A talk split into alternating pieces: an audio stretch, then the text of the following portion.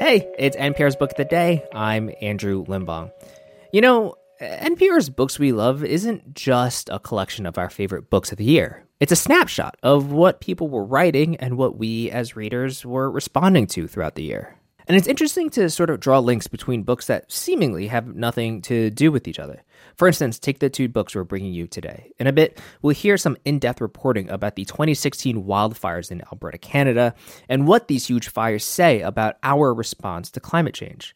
But first, Hanna Pylväinen talks to NPR's Scott Simon about her book, The End of Drum Time, which is about a Lutheran minister trying to convert a group of Scandinavian people in 1851. Now, you might be wondering, what does that have to do with Canadian fires in 2016? But both books deal with people trying to wrap their head around these huge disasters and how confronting these, you know, acts of God can mean challenging your entire reason of being. That's after the break. There are a lot of issues on voters' minds right now. Six big ones could help decide the election guns, reproductive rights, immigration, the economy, healthcare, and the wars overseas. On the Consider This podcast from NPR, we will unpack the debates on these issues and what's at stake. You can listen to NPR's Consider This wherever you get your podcasts. The end of drum time opens with an earthquake that shakes a small town in the Scandinavian tundra in 1851, while a Lutheran minister named Lars Levi, also known as Mad Lassie, is holding forth to his congregation of reindeer herders and their families. Let's ask Hanna Pylväinen, the author of this novel, to bring us there. The shaking stopped and the floor stilled, but the children screamed, and their mothers tried to still their screaming, and the men alternately laughed and shouted their fear. Lars Levi was filled mostly with amazement. Hadn't this happened when Christ had died? Hadn't God sent an earthquake to mark the moment of his sacrifice? The force of this realization nearly made Lars Levi fall to his own knees. He looked at his congregants, his parishioners, his reindeer skittish on the snow, and he saw them multiply before him, ten upon ten, so that the back of the church was not littered with drunks who stank of their drinking, but instead each face shone clean and each body's blood coursed with the mysteries and the magics of Christ. He found himself suddenly saying this, some form of this, he was talking without hearing himself speak, speaking without feeling himself think. This was what it was to be a mouthpiece for God. This. Hanna Pylväinen joins us now from Philadelphia. Thanks so much for being with us. I'm so happy to be here.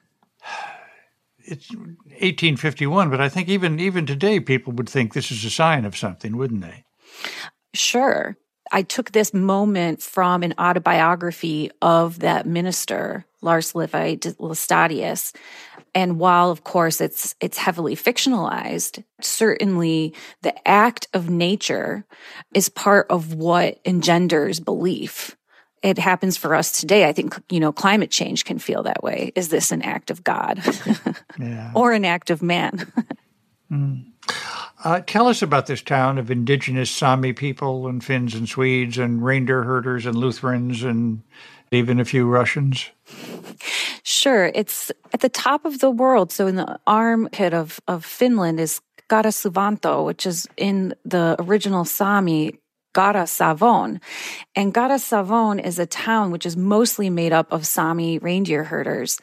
And in this town, you have everyone from every walk of life, but mostly what you have are herders who are stopping there on their way to and from the sea, following the reindeer on their reindeer migrations. There's a relationship that's considered kind of unlikely at the heart of much of the story. Ivar and Willa, what are, what are they seeing each other? Willa is Lars Levi's daughter. So she's a minister's daughter and she's always been around the reindeer herders, but they've always been at a distance. And what she knows of them is really the stories, some of her own father's research, and so I think at first for her, Ivar holds, he represents mystery. He represents escape from a very small cabin in which she lives with many siblings. And I think for Ivar, Willa is also mystery. He doesn't understand exactly how she sees the world and how she sees him. And in some ways, he wants to see himself the way she sees him, with, which is full of this, you know, admiration, even while he's struggling to keep his herd alive. You uh, you teach English at uh, Warren Wilson College. You're speaking to us from Philadelphia. How did you learn so much about reindeer herding? And please don't tell me just go to YouTube or Masterclass. No, I won't say go to YouTube or Masterclass. I will say you, you, need to go there yourself to the Arctic Circle. I stayed with the same family of Sami reindeer herders. I went six times over the past 10 years. I learned how to beat shoe grass. I learned how to uh, wrestle a reindeer calf to the ground. I learned how to earmark the calves. I went out in minus 40 degrees. And I think that more than anything, although I did a tremendous amount of research at various fellowships and libraries, more than anything, it was the time with the reindeer herders that made the biggest difference. Why did you want to immerse yourself in this time and place? Well, my first book, We Sinners, um, takes place among a small Finnish fundamentalist sect mm-hmm. which is Laestadianism, which is uh, the religion I was raised in. And that religion made its way over the Atlantic Ocean to America. And when I was researching it, it was the first time I realized, oh, this church, which I had always been told was Finnish, was not Finnish, really. And its roots were actually Sami. When I say its roots, what I mean by that actually is that the very emotions, the bedrock of the church, of the, its understanding of faith itself was Sami and its emphasis on feeling over knowing or, or almost rather, I would say feeling as a way of knowing was inherently Sami. For me, it really was a, um, a discovery that a religion I had believed in as a child was not actually, I, I would never now in some ways call it a Finnish religion. Mm. There's a tough scene in which you describe in great detail the slaughtering of a, uh, a doe. Mm. It's hard to read. There's blood, there's slaughtering bowls. You know, I think with the slaughtering, what it teaches you, and what I learned there when I would see slaughters myself, is that death is a part of life. The other thing that you learn there is that you are constantly in a state of accepting what happens to you and accepting that you don't control what happens to you. One of their common phrases there is let the reindeer decide. It's a very anti-Western idea, right? Where we need our trains to run exactly on time. And I think in many ways, let the reindeer decide means that part of that decision could also be death. What do you think a novel can do to reveal people and worlds to us that are unfamiliar? For me, that was the a primary question in writing this novel is what can literature do to contain more than one way of seeing? And so one of the things I was really thinking about in the end of drum time was how am I going to write and craft a novel in which cultures are in collision with each other and people don't agree about what they see and people don't agree about what they know or what they believe. In some ways, it became a craft problem. It became a point of view problem. And ultimately, I landed on writing an omniscience, which of course we think of as a God voice. And I did that in part because I realized I want to use a God voice to try and write about many people's gods. And one of the other challenges was that I also had to show the limitations in the book of my own God voice to show the, the, the boundaries of knowledge and not to act like any God or any knowledge, including my own, was actually omnipotent.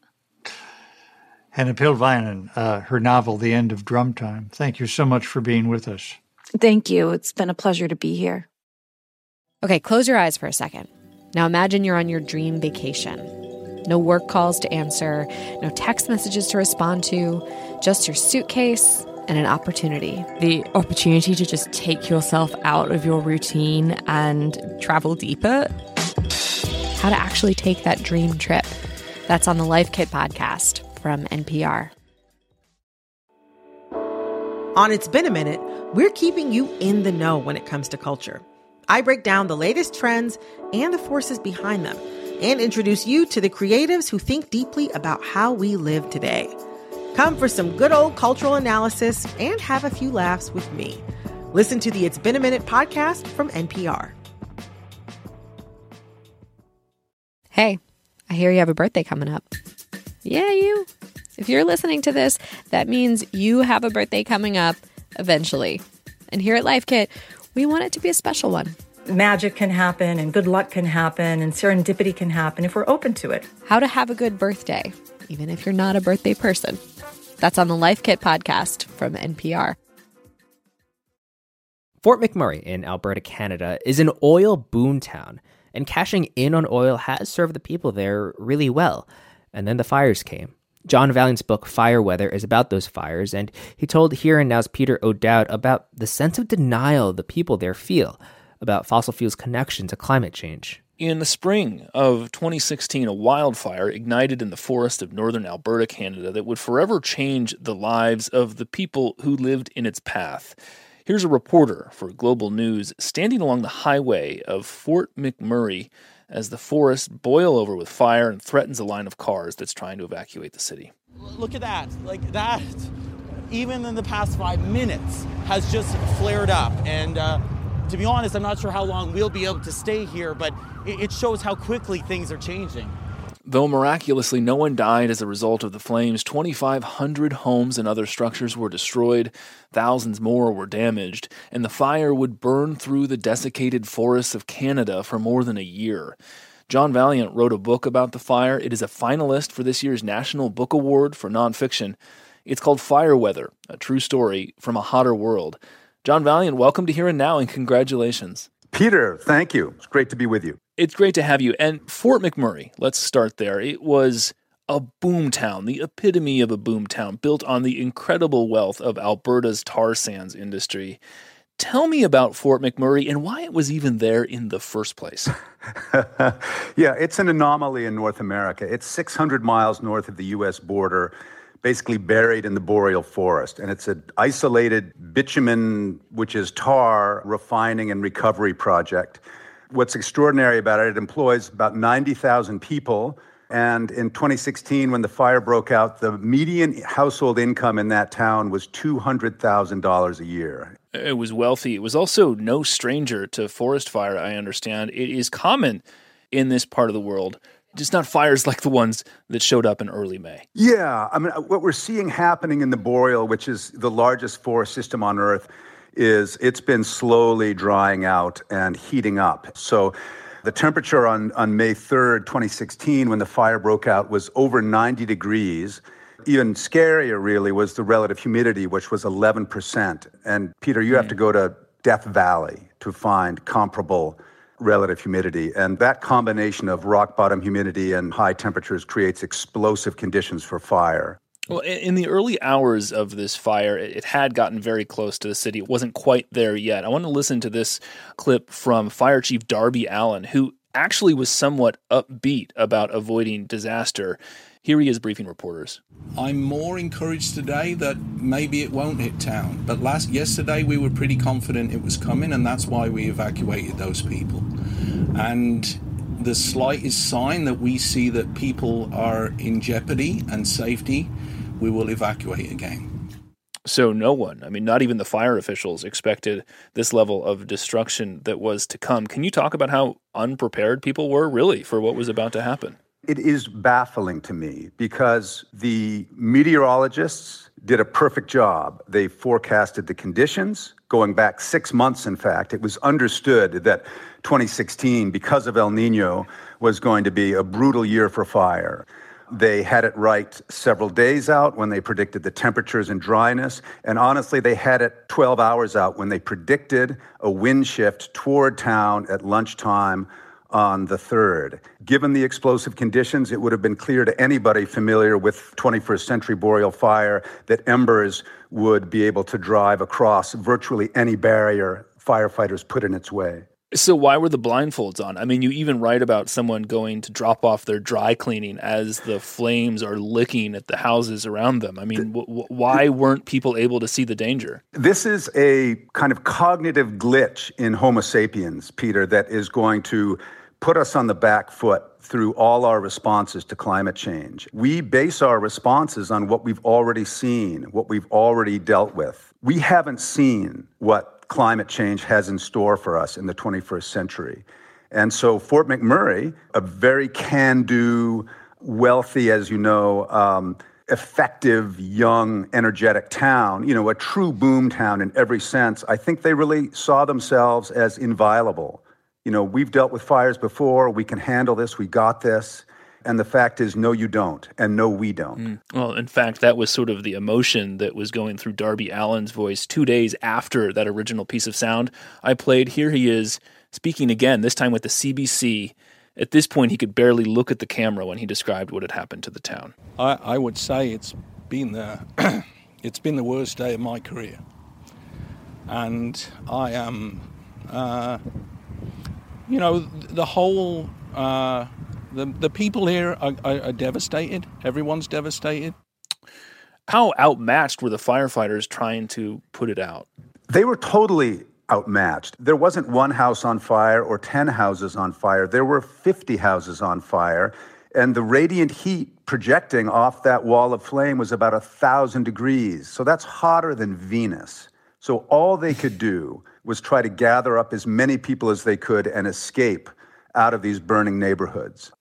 You've used the phrase uh, in our conversation, and you wrote about this several times in the book uh, 21st century fire. In other words, this is the kind of fire that we're seeing now erupt across the western United States, across Canada, Australia. This is something that we have never seen before. Why did you come back to that phrase so often? And I wonder what it means to you. I came back to it because all the evidence points to it. You know, what we see starting around 2000, which is when most climate scientists predicted we would start seeing noticeable changes in our atmosphere, is changes in fire behavior. And so, one graphic example are these urban firestorms that previously were anomalies. You know, they've had them in California, they've had them in Australia through the 20th century, but these occurred decades apart. Starting around 2000, in Canada, these fires became more common. And then through the 2010s, Australia, you know, there was Black Saturday in, in 2009, and then there was the with fire tornadoes, right? Exactly. There are these markers to me of what 21st century fire is, and one of those would be actual fire tornadoes, which are distinct from fire whirls, which are common in wildfires. But a fire tornado is an EF3 rated, home destroying, landscape altering event. Another example would be pyrocumulonimbus fire clouds, and these are stratosphere piercing systems that function almost like hurricanes in the sense of the way they turn and the way they perpetuate themselves by drawing in energy from the burning landscape. These generate their own lightning. They can start fires 20 miles away from the epicenter of the fire. They're essentially self perpetuation machines of flame that can work their way across a landscape as long as the uh, heat and fuel holds up. It's just terrifying. And if we go back to Fort McMurray for a moment, um, there's an irony here, isn't there? The fossil fuel industry built this town, but also kind of helped destroy it by pumping decades of CO2 into the atmosphere. I mean, the houses that you described were full of furniture and countertops and carpets, all built with oil based products. All of our houses have those things in them, right? I mean, and you remind us that the oil companies, they had been well aware of the problem that fossil fuels created for the environment for many, many years. So, how did the people of Fort McMurray reflect on those connections, or did they at all? They are effectively in denial. Their conservative government is in denial. They will not discuss climate change or the petroleum mm. industry's relationship to it because they are essentially captive to it. And, and what we you know, really need to understand is that the petroleum industry is in essence a fire industry. That's why we recover these substances from the ground is to burn them. And so that means it's a CO2 industry, which means it's a climate changing industry. And so for Fort McMurray to confront that would mean to radically alter their whole reason for being. And yet, seven years after the fire, the oil and gas industry is under tremendous pressure to adapt to this changing, greener economy. So, I mean, what happened to Fort McMurray in the years since this fire, and, and do you, what do you think is ahead for them? Fort McMurray is trying to ride this gravy train as long as it can. There is undeniably a massive energy transition underway around the world. I mean, even Texas, a very close ally to Alberta, Alberta is basically the Texas of Canada. Texas is embracing uh, renewable energy with zeal, you could say, and they've actually tried to invest in Alberta, and Alberta has currently has a moratorium on all new green energy projects. Uh, just finally, before we let you go, I want to give you some credit for some absolutely beautiful poetic writing, especially about the fire itself. You often suggest, I think, that the flames appear to be alive in some mysterious way. How did your understanding of fire change as you wrote this book? You know, it's a cardinal sin to anthropomorphize, you know, non human entities. But the fact is, fire behaves in a very lively way. It's not alive in the sense of being sentient, but the only reason we're alive is because we breathe and oxidize oxygen. Fire exists for exactly the same reason. And so we have a close affinity with fire, not unlike our affinity for dogs. You know, we domesticated this wild energy and brought it into our homes. And that is profound and has enormous implications for our future. And petroleum is this kind of quantum leap, you know, this extraordinary Promethean advance in our control of fire or our illusion of control of it. You know, it's significant, I think, and important to understand how intimate we are with it and how like us it is in certain respects. The book is called Fire Weather A True Story from a Hotter World. It is a finalist for this year's National Book Award for Nonfiction. John Vaillant, thank you very much for speaking with us. Oh, Peter, it was my pleasure.